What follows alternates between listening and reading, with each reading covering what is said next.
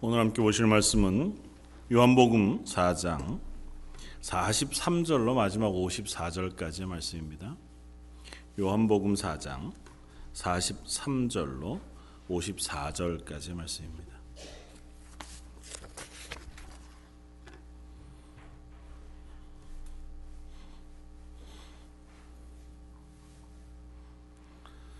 요한복음 4장 43절로 54절까지 우리 천천히 같이 한번 한 목소리로 봉독하겠습니다. 이틀이 지남에 예수께서 거기를 떠나 갈릴리로 가시며 친히 증언하시기를 선지자가 고향에서는 높임을 받지 못한다 하시고 갈릴리에 이르심에 갈릴리인들이 그를 영접하니 이는 자기들도 명절에 갔다가 예수께서 명절 중 예루살렘에서 하신 모든 일을 보았습니다라. 예수께서 다시 갈릴리 가나에 이르시니 전에 물로 포도주를 만드신 것이라. 왕의 신하가 있어 그의 아들이 가버나움에서 병들었더니 그가 예수께서 유대로부터 갈릴리로 오셨다는 것을 듣고 가서 청하되 내려오셔서 내 아들의 병을 고쳐주소서 하니 그가 거의 죽게 되었습니다. 예수께서 이르시되 너희는 표적과 기사를 보지 못하면 도무지 믿지 아니하리라. 신하가 이르되 주여 내 아이가 죽기 전에 내려오소서. 예수께서 이르시되 가라 내 아들이 살아 있다 하시니 그 사람이 예수께서 하신 말씀을 믿고 가더니 내려가는 길에서 그 종들이 오다가 만나서 아이가 살아 있다 하거늘 그 낫기 시작한 때를 물은즉 어제 일곱 시에 열기가 떨어졌나이다 하는지라 그의 아버지가 예수께서 내 아들이 살아 있다 말씀하신 그때인 줄 알고 자기와 그 온 집안이 다 믿으니라. 이것은 예수께서 유대에서 갈릴리로 오신 후에 행하신 두 번째 표적이니라. 아멘. 어, 오늘은 요한복음 4장 말미에 있는 말씀을 가지고 말씀이신 예수님과 우리의 대우라고 하는 제목을 함께 어, 말씀을 생각해 보고자 합니다. 어, 계속해서 수요 예배 때마다 어, 성경 한 권을 이렇게 어, 순서를 따라서 강해해 가고 있습니다. 강해로 이렇게 설교하는 이유가 있습니다. 어, 그냥 순서를 따라서 본문을 그냥 차례대로 그냥 설교해 가는 것 그런 의미도 있지만 그것보다는 설교하는 것으로 끝나지 않고 함께 말씀을 묵상해 가면서 어, 말씀을 이해하는 힘을 좀 길러갔으면 하는 마음에서 그렇습니다.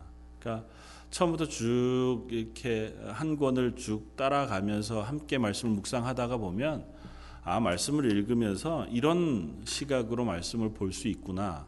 혹은 말씀을 읽을 때 이런 면에 집중해서 아, 이해할 수 있구나를 좀 더 분명하게 깨닫게 되면 함께 이렇게 설교로 나누는 말씀이 아니더라도 다른 성경을 읽을 때에도 그런 힘들을 훨씬 더 풍성하게 가질 수 있다 생각이 되어져서 보통 강의 설교를 하기를 권하고 또 강의 설교를 함께 듣기를 원하는 어, 것인 어, 것입니다. 그러니까 말씀을 들으실 때에 어, 그냥 듣는 것, 아, 내 마음에 참 좋다. 이것으로 끝나지 마시고, 아, 성경의 이 부분을 이렇게 이해하니까 아, 그런 의미가 있었구나고 하는 것들을 좀 따라가면서 같이 말씀을 이해하시면 나중에 다시 요한복음을 읽을 때 혹은 또 다른 성경을 읽을 때에 성경을 읽을 수 있는 또 하나님 말씀을 어, 이 주시는 은혜를 또 나와서 내 속에서 이렇게 누릴 수 있는 힘이 생겨나리라 생각이 됩니다. 어, 모든 복음서가 똑같지만 거의 비슷하지만 요한복음도 어, 첫 이야기들을 우리가 나눌 때에 예수님은 누구신가고 하는 질문에 대한 요한이라고 하는 사도의 대답을 중심으로 우리가 살펴보고 있습니다. 물론 이제 거의 복음서들은 앞부분에서는 대부분 예수님은 누구시냐고 하는 질문에 대답합니다. 그러니까 예수님은 누구시다. 예수님은 바로 하나님이시고 뭐 요한복음 1장에서의 말씀대로 하면 말씀으로 천지를 창조하신 그 창조주시다. 말씀이시다. 하나님이시다고 하는 선언으로 시작해서 그 말씀이 구원자로 메시아로 이 땅에 오셨다. 그러니까 이 땅에 아, 스스로를 낮추셔서 우리의 구원을 위하여 내려오신 하나님 이신 예수님을 거듭거듭 소개하고 있습니다. 오늘 본문도 마찬가지 연, 연장선상에서 우리가 이해하면 좋습니다. 특별히 요한복음에는 일곱 개의 표적이라는 어, 특별한 이야기들을 쓰고 있는데요. 어, 기적적인 어떤 사건들, 특별한 사건을 사도 요한은 사인이라고 해서 표적이라는 특별한 단어로 붙여서 이야기하고 오늘 저희가 읽은 이 본문이 마지막에 이렇게 끝이 납니다. 유다에서 갈릴리로 오신 후에 행하신 두 번째 표적이니라. 그러니까 어, 첫 번째 표적은 어, 가나 혼인 잔치에서 물을 포도주로 만드셨던 사건이었고요. 두 번째는 오늘 어, 왕의 신하의 아들을 고치시는 기적, 이적을 행하신 그것을 표적이라 그렇게 쓰고 있습니다. 그러니까 예수님이 3년 동안 많은 일들을 하셨습니다. 수많은 병자들을 고치셨고 또 수많은 귀신 들린 사람들을 내어 쫓으시고 또 이적을 행하시고 무리를 걸으시거나 혹은 뭐 어, 음식을 5천 명을 먹이시고 7천 명을 먹이시는 어, 수많은 일들을 하셨습니다. 복음서에 기록되지 않은 엄청나게 많은 일들을 아마 하셨을 것입니다. 그럼에도 불구하고 사도 요한은 그 중에 일곱 개를 따로 추려서 기록하면서 표적이라고 하는 단어로 그 사건들을 기록해요. 그 표적은 뭐에 대한 설명이냐면 예수님이 누구신가를 분명하게 보여주는 사건. 그러니까 이 사건, 이 일을 보면 아 예수님이 누구시구나라고 하는 것이 증거되고 확인되어지는 사건들이다는 의미에서 어, 요한복음은 일곱 개의 표적 이야기를 씁니다. 그러니까 오늘 이야기 속에서도 예수님 누구시냐라고 하는 질문에 대한 사도 요한의 대답이 담겨 있습니다. 단도직입적으로 얘기하면 예수님은 생명의 구원자시다고 하는 이야기를 오늘 합니다. 첫 번째 표적인 가나의 혼인 잔치에서 어, 기쁨이 사라진 포도주가 떨어진 잔치 마치 기쁨이 사라진 하나님과의 관계가 깨어져 버려서 그저 알맹이 없는 인생을 살아가는 인생의 모습 그 가운데 오셔서 우리들에게 하나님과의 연결고리를 만들어 주시고 하나님의 구원의 은혜를 우리에게 허락해 주심으로 우리에게 기쁨이 충만한 하나님과 교제가 있는 그야말로 잔치에 들어갈 수 있는 하나님의 자녀로 변화시키시는 은혜를 베푸시는 예수님 그분이 바로 예수님이시다. 그 구원을 허락하시고 그 관계를 연결하시는 그분이 예수님이시다고 하는 이야기를 했다면 오늘 본문에서는 그 예수님은 또한 생명을 주관하실 뿐만 아니라 우리에게 생명을 허락하시는 구원자가 되신다고 하는 이야기들을 우리에게 전해주고 있습니다. 어, 예수님이 행하셨던 수많은 이적들, 특별히 병자를 고치시고 죽은 자를 살리시는 이적들이 여러 곳에서 기록됩니다.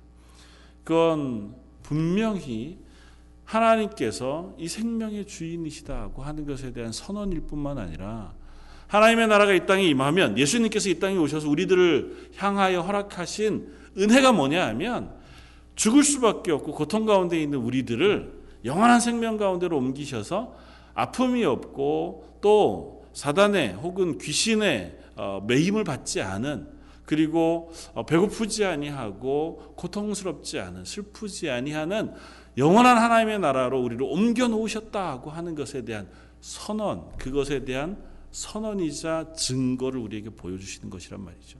그러니까 오늘 본문도 우리 그런 사건 속에서 이해하면 좋습니다. 그런데 오늘 본문은 이 43절로 시작하면서 좀 특이하게 시작을 합니다. 이틀이 지나면 아마 앞에 뭐 어, 수가성 사마리아 수가성 어, 여인과의 어, 이야기 끝에 그곳을 이틀 동안 유하시면서 사마리아 성 사람들에게 하나님의 말씀을 선포하셨고 그들이 구원에 이르는 믿음을 얻게 되었다고 하는 기록이 되어지고 나서 이틀이 지남에 예수께서 거기를 떠나 갈릴리로 가신다 그렇게 기록하면서 어, 갑자기 친히 증언하시길 선지자가 고향에서는 높임을 받지 못한다고 하는 말씀을 기록해요. 예수님께서 어, 여러 곳에서 그 말씀을 하셨습니다. 선지자가 고향에서는 어, 존귀함을 받지 못한다. 환영을 받지 못한다. 고향이 아닌 곳에서는 환영을 받지 못하는 곳이 없다. 그러니까 선지자는 그 고향에서 결코 환영을 받지 못한다고 하는 어쩌면 격언과 같은 속담과 같은 이야기를 오늘 본문 앞쪽에 갑자기 이렇게 두고 있습니다. 그리고는 예수님이 갈릴리로 가세요. 예수님은 갈릴리 사람이라고 보통은 불립니다. 나사렛 출신으로도 불리지만 예수님께서 주로 잘하시고 또 뭐 어, 이적을 행하시고 말씀을 가르치셨던 곳이 갈릴리 지역이었기 때문에 갈릴리 사람들이라는 이름으로 종종 불림을 받으셨습니다. 그런데 예수님께서 갈릴리로 가세요. 유다를 떠나 사마리아를 지나 갈릴리로 가셨습니다. 가셨는데 45절에는 갈릴리에 이르시며 갈릴리인들이 예수님을 영접했다고 씁니다. 갈릴리에 갔는데 예수님을 환호하면서 영접합니다. 그 사람들이 예수님의 어떤 면을 보았냐 하면 명절에 6월절에 예수님께서 예루살렘에 가셨고 예루살렘 성전에서 성전을 청결케 하시는 사건과 그곳에 권위 있게 말씀을 전하시고 그 외에도 아마 몇 가지 어, 뭐 일들을 행하신 것 같아요. 그것들을 보았습니다.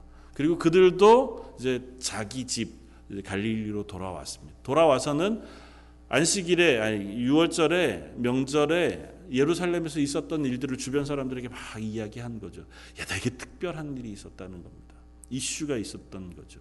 예수라고 하는 어떤 한 랍비가 성전에 와서 성전 제사장들과 막 레위인들이 기세등등한 그곳에서 그들을 권위로 누르고 성전을 청결케 하고 권위 있는 말씀을 전하시고 대단한 이적들을 행하시는 것들을 아, 봤다 그런 일들이 있었다고 하는 이야기가 갈릴리에 퍼졌습니다. 갈릴리 사람들이 그 이야기를 듣고 예수님이 갈릴리에 도착하시자마자 예수님을 영접합니다. 예수님을 영접해요. 그런데 예수님을 영접하는 그 갈릴리 사람들의 태도에 대해서 예수님께서 그리 탐탁치 않아 하십니다. 뭐 오늘 4장뿐만 아니라 5장에 나오는 이적 이후에도 예수님께서 몇 번 말씀을 하세요. 단순하게 얘기하면 너희가 나를 환호하여 찾는 것, 영접하는 이유는 너희가 기적을 보았기 때문이고 뭐 먹을 것을 받아 먹어 배불렀기 때문이지 내가 누군지 제대로 알아서 나를 영접하는 것은 아니다. 그것이 예수님의 냉혹한 판단입니다. 그리고 그것이 오늘 본문 앞쪽에 있는 44절의 예수님의 말씀 속에 드러나 있는 예수님의 선언의 말씀입니다. 내가 고향에서는 선지자가 어, 환영을 받지 못한다고 하는 것. 본 그 선지자의 본 모습을 잘 알고 있다고 착각하는 고향 사람들이 이기 때문에 선지자가 선포하는 그 말씀을 들으려고 하지 않습니다. 다른 것에 귀가 멀고 눈이 막혀서 선지자는 하나님의 말씀을 선포하는 사람이잖아요.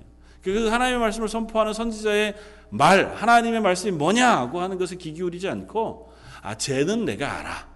쟤네 부모가 누군지 알고 제가 어떻게 자랐는지 알아. 그러니까 아, 참, 참 네가 뭐 별 얘기를 다 한다. 너 좀 똑똑해졌나 보다. 뭐 그 정도쯤에서 선지자를 무시하는 것처럼 예수님께서 이 땅에 오셨어요.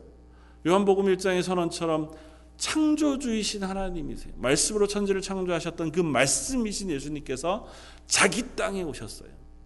인간의 육신을 입고 스스로를 낮추어 생명을 주시는 구원자로 오셨는데 그 백성들이 예수 그리스도를 영접하지 않습니다.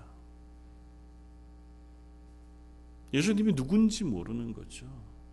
예수님이 누구신지 모르는 이 사람들의 태도를 이렇게 보여주는 겁니다. 그 사람들이 예수님을 영접합니다. 뭐 때문에요? 그들이 본 사건 때문에. 어떤 사건이요?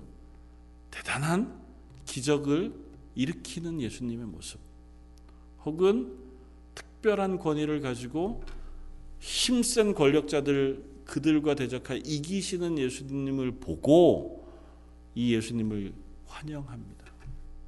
이들에게는 예수님이 구원자 혹은 하나님, 하나님의 아들, 메시아 그 예수님으로 보이는 게 아니에요. 지금은 단순히 대단히 능력이 있고 대단히 실력이 있고 뭔가 기적을 행할 수 있는 나에게 이득이 될 만한 힘을 가진 누군가로 보이는 겁니다. 그래서 그를 영접하는 거죠. 뒤이어 한 이야기가 덧붙여 기록되어집니다. 예수님께서 가나라고 하는 곳으로 다시 가셨습니다. 뭐 갈릴리 지역에 있는 가나라고 하는 동네죠. 갈릴리 가나인 지역으로 갔는데 그곳에서 한 사람을 만납니다. 이 사람 누구냐 하면 왕의 고관이었습니다. 그러니까 왕 그때 당시에 그 갈릴리 지역을 뭐 다스리던 헤롯 어, 세 아마 신하였으리라 그렇게 짐작이 될 수 있고 뭐 여러 개로 짐작할 수 있지만 어쨌든 이 사람은 높은 사람이었어요. 그런데 그 사람이 직접 예수님에게로 찾아왔습니다. 그가 사는 곳은 가버나움이라는 곳이고요. 가버나움에서 가나까지의 거리는 뭐 지금 현재 남아 있는 고고학적인 기록으로 따지면 한 40여 킬로가 조금 안 되는 거리쯤 됩니다. 정확하게 그 지역인지 어, 가버나움의 정확한 위치를 우리가 찾기가 조금 애매하긴 한데요. 어쨌든 30km, 40km 이내쯤 되어지는 그 거리. 그러니까 아주 짧은 거리가 아닙니다. 직선 거리가 그러니까 이렇게 돌아서 오게 되면 꽤나 오랫동안 뭐 길게는 7, 8시간 혹은 10시간을 걸어야 하는 길이고 아무리 빨리 걸어도 대여섯 시간 이상은 걸어야 하는 길인 그 길을 직접 예수님을 찾아와요. 예수님의 소문을 들었습니다. 아마 왕의 고관이었으니까 그 나라 안에 일어나는 일들에 대해서 남들보다 조금 더 많이 알았을 수 있을 겁니다. 그가 예수님을 찾아온 이유는 단 하나입니다. 자기 아들이 하나 있는데 아들이 병에 걸려서 죽게 되었습니다. 뭐 고관이었으니까 자기가 해볼 수 있는 많은 것들을 다 해보았겠죠. 아들을 위해서 열심을 다해서 의원들을 찾았을 것이고 아, 아들의 병을 낫기 위해서 백방으로 수소문했을 터인데 아마 아들을 낳게 할 만한 어떤 결과도 얻지 못했던 것 같습니다. 그런 와중에 예수님 소식을 들은 거예요. 대단한 이적을 행하시고 권위 있는 말씀을 선포하시는 예수님. 혹시 저분이라면 혹시 저분이라면 우리 아들을 낫게 해 주실 수 있지 않을까? 그래서 그가 마지막 희망을 품고 그 먼 길을 달려서 예수님이 갈릴리로 오셨다고 하는 이야기를 듣자마자 그 가나로 예수님을 찾아갑니다. 예수님을 찾아가 말합니다. 예수님, 내 저희 집에 내려오셔서 내 아들의 병을 고쳐 주십시오. 이 아버지의 간청, 그가 거의 죽게 되었습니다. 아마 어, 그냥 놓아두었다면 이 아버지가 자기 집으로 돌아가기 전에 이미 죽었을지도 모를 마지막 순간에 놓여 있는 그 아들을 향한 애끓는 아버지의 마음으로 예수님께 간청합니다. 그런데 예수님이 그에게 이렇게 대답합니다. 48절 예수께서 이르시되 너희는 표적과 기사를 보지 못하면 도무지 믿지 아니하리라. 전혀 다른 얘기를 하세요. 예수님이 보통 예수님에게 와서 병 낫기를 간청하거나 혹은 내 아이를 고쳐주십시오.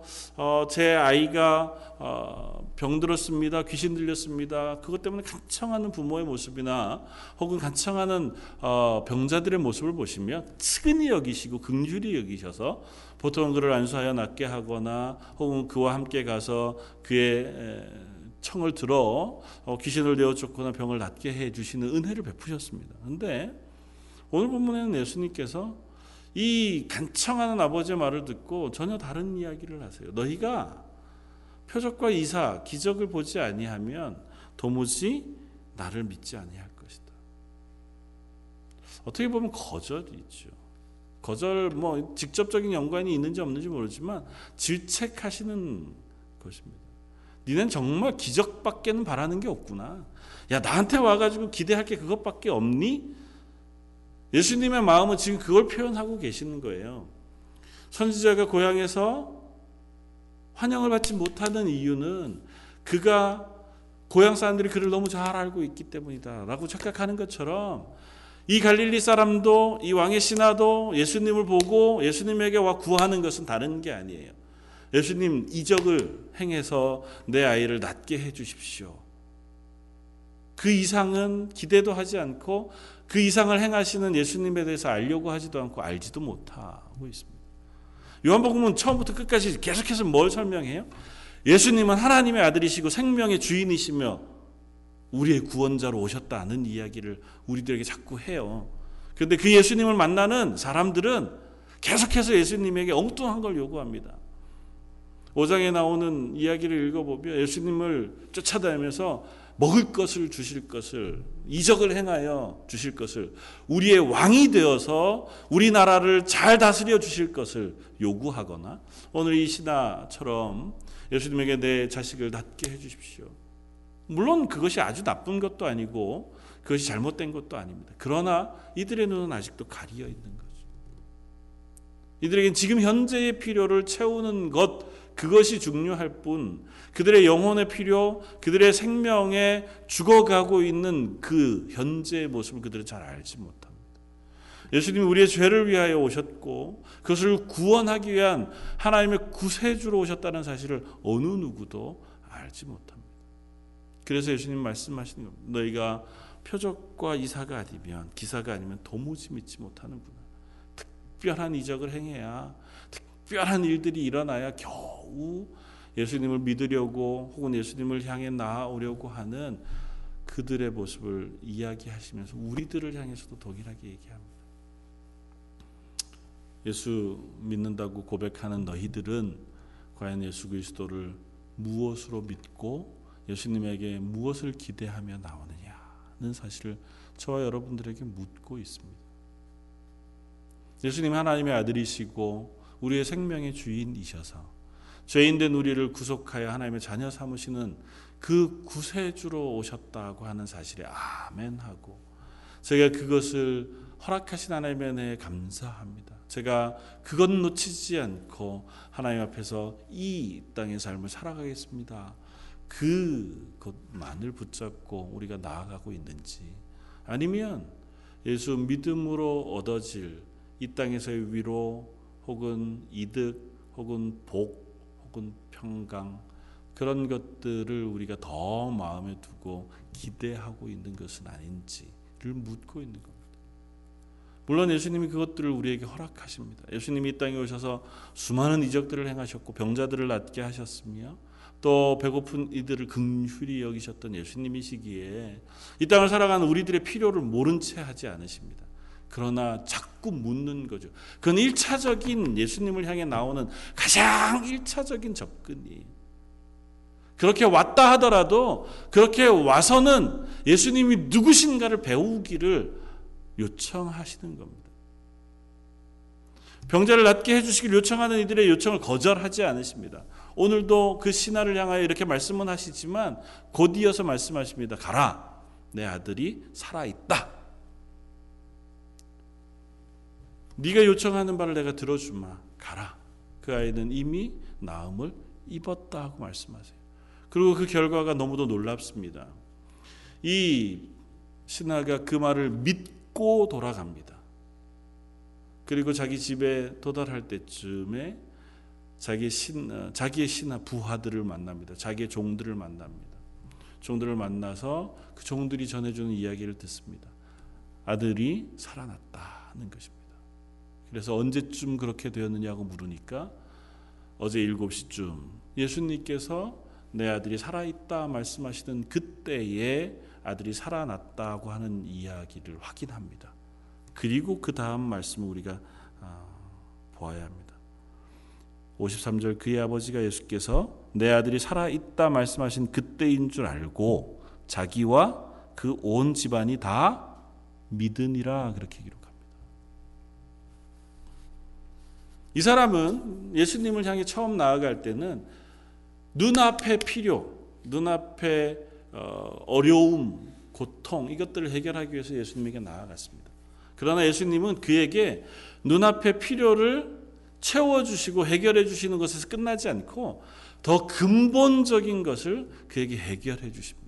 그로 하여금 믿음을 갖게 하시고 그 믿음으로 예수 그리스도를 구주로 믿어 구원 얻는 자리까지 그를 인도해 오고 계시는 것입니다. 그것이 하나님의 은혜이고 하나님의 긍휼인 줄 압니다. 하나님께서 우리들을 향하여 베푸시는 것도 그와 조금도 다르지 않습니다. 우리들이 처음에 예수 그리스도를 믿고 교회에 출석하여 하나님 믿으려고 할 때의 첫 발걸음은 어쩌면 아주 단순한 발걸음이었을지 모릅니다. 눈앞에 있는 필요들, 어려움들을 우리가 채우기 위해서 혹은 예수 그리스도를 믿음으로 나아가게 되어지는지도 모릅니다. 특별히 오늘 본문에서처럼 자식을 위해서 부모는 무엇이든 할 수 있습니다. 부모를 위해서 내 목숨을 거는 자식들은 그리 많지 않습니다. 그러나 자녀들을 위해서 자기 목숨을 아끼지 않는 부모 이야기는 우리가 얼마든지 들을 수 있습니다. 자녀를 위해서 자기 모든 것들을 아끼지 않고 애써 수고하는 이 아버지의 마음을 하나님께서 귀하게 보시고 그의 기도를 들어주십니다. 들어주실 뿐만 아니라 그 가정을 믿음으로 인도하셔서 그로 구원 얻는 하나님의 자녀가 되도록 하나님의 은혜를 베풀어 주십니다. 그는 작은 것을 기대하고 나왔지만 그 작은 것을 넘어가는 하나님과의 관계를 회복하여 구원 얻는 자리까지 예수 그리스도는 그를 인도해 가고 계신 줄 압니다. 저 여러분들도 마찬가지인 줄 압니다. 저와 여러분들이 때로는 예수 그리스도를 만나기 위해서 혹은 하나님을 아는 자리에 나서게 되기 위해서 이 땅 가운데 우리의 필요가 아, 눈앞에 보이는 때가 많은지 모릅니다. 아니 어쩌면 필요가 아니라 고난일 수 있습니다. 자식이 죽어가는 것만큼 더 큰 고난이 이 세상에 어디 있겠습니까? 그와 같은 고난을 만나서 이 사람은 어쩌면 자기 인생의 가장 큰 위기 속에 빠져 있었는지 모릅니다. 그러나 그 위기를 예수 그리스도를 만나는 기회로 바꾸었고 그것이 그와 그 아들이 사는 것에서 끝나지 않고 그의 온 가족이 구원 얻는 그 복을 누리는 자리까지로 하나님은 바꾸어 주셨습니다. 저와 여러분들도 마찬가지일 줄 압니다. 저와 여러분들이 처음 발걸음은 아주 작은 발걸음에서 이민 사회에서 살아가다 보니 마음의 위로를 얻기 위해서 혹시 말 통하는 사람들이라도 하나 만나서 서로 말하고 교제하면서 살아가기 위해서 어쩌면 그 발걸음부터 시작했는지 모르고. 그러다가 보니 교회는 출석했지만 믿음은 여전히 별로 없는 상태에서 어느 순간 내 인생에 닥친 큰 문제 그것이 내 건강의 문제일 수도 있고 사업의 문제일 수도 있고 가정의 문제일 수도 있고 특별히 자녀의 문제일 수도 있는 그 문제를 만나게 돼서 비로소 하나님 앞에 간절히 기도하는 자리에 서고 하나님 이 문제를 해결해 주시기를 간곡히 기도하다가 그 문제가 해결되기 이전에 하나님이 우리의 구원자가 되신다는 놀라운 경험을 하고 그 하나님을 구주로 영접하고 그 하나님의 은혜 앞으로 서게 되는 것이 어쩌면 저와 여러분들의 모습인지 모릅니다. 예수님은 우리를 향하여 생명의 주로 찾아오셨습니다. 천지를 창조하신 말씀이신 예수님. 오늘 본문에서도 명확히 그 모습을 드러내 보여주십니다. 예수님은 이 아들을 만나지 않으세요. 아들이 무슨 병에 걸렸는지 듣지도 않으십니다. 그가 어떻게 아파가고 있는지에 대해서도 관심을 갖지 않으십니다. 그저 먼 거리에서 보지 않은 아들을 말씀 한마디로 낫게 하시고 생명을 새롭게 해주시는 은혜를 베푸십니다. 나는 여호와로라. 말씀하시면 그대로 되니라. 그 하나님이 바로 이 예수님이시다는 사실을 오늘 본문에서도 명확히 말씀해 주십니다. 예수님 말씀하신 것은 결코 땅에 떨어지지 않습니다. 하나님의 말씀은 그 어느 것 하나도 포기되어지거나 땅에 떨어지지 않습니다. 하나님이 내가 너를 사랑한다, 내가 너를 구원하 기로 작정하였다고 말씀하시면 그 구원의 계획은 반드시 이루어집니다. 하나님께서 이 땅을 심판하실 것이다 말씀하시면 결코 그 심판이 포기되어지지 않습니다. 저희들의 인생은 결국은 하나님의 심판대 앞에 서게 될 것이고 그 하나님 앞에 심판대에 섰을 때에 내 속에 믿음이 있느냐 내가 예수 그리스도를 구주로 믿느냐 그 사실을 우리에게 확인하시고 나서는 그 믿음으로 구원 얻는 하나님의 자녀가 되는 건설을 저와 여러분들에게 허락해 주실 것입니다. 이 땅 살아가는 동안 우리가 그 믿음을 확인하고 그 믿음을 붙잡고 그 믿음을 우리 자녀들에게로 또 주변에 있는 사람들에게로 전해 주는 삶을 살아가도록 저와 여러분들을 부르신 줄 믿습니다. 우리를 향하여 생명의 구주로 오신 예수님. 그 예수님을 우리는 어떻게 대우하고 있습니까? 갈릴리 사람들처럼 그때 당시 유대인들처럼 또 오고 오는 수많은 죄악된 인간들의 본 모습처럼 우리도 예수님을 그저 예수 믿으면 뭔가 큰 이득이 있고 이이 땅에 살아가는 동안 평강을 누리고 아프던 병들이 낫는 것 그것으로만 목적하여 예수님을 바라보고 있는 것은 아닌지요. 그것보다 더 크고 더 풍성하고 더 놀라운 것을 우리들에게 약속하셨고 그 약속 우리에게 완성해 주시는 예수님 우리가 바라볼 수 있기를 바랍니다. 우리가 언제라도 내 인생이 기쁨의 자리에 있을 때 혹은 내 인생이 고난의 자리에 있을 때 혹은 나로 풀 수 없는 숙제 가운데 내가 던져져 있는 그 어느 때더라도 나를 향하여 내가 세상 끝날까지 너와 영원히 함께 거할 것이다고 약속하신 예수님의 약속을 내가 붙잡아서 맞아 이 길을 신실하게 걷다가 보면 하나님이 내게 베푸시는 은혜를 내가 만날 수 있을 거야.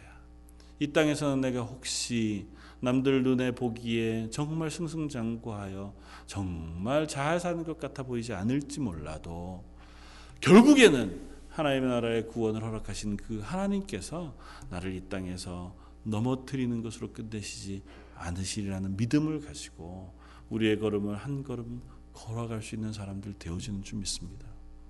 그리고 한 걸음 나 디딜 때마다 내게 놓여져 있는 상황이 우리를 어디로 향하게 하는지를 우리가 확인할 수 있으면 좋겠습니다.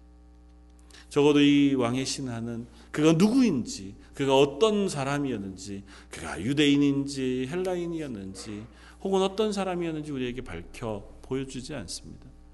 사복음서에는 비슷한 기록들이 여러 군데 나옵니다. 마태복음, 마가복음, 누가복음 거듭해서 한 가버나움에 사는 백부장 이야기가 나오고요. 백부장이 자기의 하인을 위해서 예수님에게 와 간청하면서 예수님 저도 부하가 있습니다. 제가 저, 저더러 가라 그러면 가고 오라 그러면 오라 오는 부하가 있어서 저도 예수님 우리 집에 오시지 않고 말씀만 하셔도 제 부하가 나을 줄 믿습니다. 그렇게 고백한 백부장의 고백을 들으시고 그 믿음을 믿음대로 그 하인을 고쳐주시는 사건의 기록도 있고 또 백부장의 아들을 고쳐주시는 사건의 이야기도 있고 수로보니게 여인이 예수님에게 와 예수님을 향하여 간청함으로 그의 딸을 낫게 해주시길 간청하시고 말씀하심으로 그 딸을 낫게 해주시는 기적을 행하시는 이야기도 있습니다. 다 공히 예수님이 그에게 가지 않으십니다. 그냥 말씀하심으로 그들을 낫게 해주세요. 예수님 필요 없는 사람은 없습니다. 여기까지 오는 동안 예수님이 누구신가 그 예수님을 만나 예수 그리스도를 구주로 고백해야 할 수많은 사람들의 이야기를 우리 벌써 읽어갑니다. 맨 처음 부르셨던 제자들 그 제자들도 예수 그리스도를 만나 예수가 누구인지 알고 그로 인하여 구원 얻지 않고는 하나님의 구원을 경험할 수 없는 사람들입니다. 예수님을 따라다녔으나 따라다녔다고 해서 그들이 다 구원 얻는 사람들이 되지도 못했습니다. 니고데모라고 하는 정말 걸출한 종교인 율법을 잘 지켜 행했고 말씀을 너무너무 잘하는 그도 거듭나지 아니하면 예수 그리스도를 통하여 그가 생명을 부여받지 않고는 하나님의 자녀가 될 수 없습니다. 정말 무시받고 그리고 스스로도 죄악 가운데 살았던 한 수가성 여인 그는 유대인도 아니었고 죄악 가운데 살았고 사람들로부터도 무시받았던 사람이지만 그에게 예수님이 찾아가셔서 그의 심령에 생수를 부어 주시면 그가 새 생명을 얻고 구원받은 하나님의 자녀가 되는 은혜를 얻었습니다. 왕의 신하였던 이 고관 누구에게 무엇 하나 부러울 것이 없는 삶을 살아가는 사람 그러나 그에게 치명적인 자기의 아들의 죽음 앞에 그는 예수 그리스도 앞에 나아왔고 그에게 예수 그리스도께서 은혜를 베푸심으로 그 아들을 낳게 하시는 것에서 그치지 않고 그의 가족을 구원하시는 은혜를 베풀어 주셨습니다. 이 세상 어느 누구도 그 예수 그리스도의 구주 되심 그리고 그분께서 생명을 허락하시는 은혜가 필요 없는 사람은 없습니다. 또 누구라도 그 은혜 앞에 있으면 새 생명을 얻고 하나님의 자녀가 되지 못하는 사람도 없습니다. 저 여러분들도 그 은혜를 따라 하나님의 자녀가 된 줄 믿습니다. 그 믿음을 우리가 놓치지 않고 이 땅에서의 삶을 살아갈 수 있게 되어지길 원합니다. 이 땅에 어떠한 것들이라도 우리의 발목을 자꾸 잡아 넘어뜨리려고 하는 수많은 상황들이 우리에게 몰려올 수 있습니다. 우리의 믿음을 연약하게 할 만한 수많은 일들이 우리 눈앞에 펼쳐질 수 있습니다. 그럼에도 불구하고 내가 너를 사랑한다. 너를 내 자녀 삼아. 내가 너를 위하여 십자가의 죽음으로 너를 나의 백성, 나의 자녀 삼으셨다고 하는 그 말씀을 믿음으로 하나님의 자녀가 되는 그 놀라운 은혜를 놓치지 않고 살아가는 저와 여러분들이기를 소망하고 특별히 우리에게 어떤 일들이 생겼을 때 그 일이 우리를 낙심케 하는 곳으로 끌고 가는 것이 아니라 오히려 그 일로 인하여 하나님 앞에 더 나아가서 잊었던 기도를 하나님 앞에 더 드리는 기회가 되고 그 하나님을 더 간절히 붙잡고 하나님의 은혜를 사모하는 자리에 서게 하는 이유가 돼서 이 땅 살아가는 동안 그 하나님의 은혜를 놓치지 않고 하나님을 붙잡고 살아갈 수 있는 저와 여러분들 되시기를 주님의 이름으로 부탁을 드립니다. 같이 한번 기도하겠습니다. 감사와 찬양 받으시기 합당하신 주님 갈릴리 가나 지역에 한 왕의 신하 그의 아들을 낳게 하시는 이 표적을 통하여 우리의 생명의 주인이시고 우리를 구원하시는 구주이신 예수님을 만나게 하시니 감사합니다. 저희도 그 예수 그리스도를 인하여 새 생명을 얻었고 하나님의 자녀가 되었음을 믿습니다. 그 믿음을 놓치지 않고 이 땅 살아가는 동안 하나님과 동행하며 이 땅의 삶을 살아가게 하시고 하나님으로부터 부어지고 주어지는 은혜들을 저희가 소망하며 붙잡고 살아가는 사람들 되게 하여 주옵소서. 오늘 말씀 예수님 이름으로 기도드립니다. 아멘.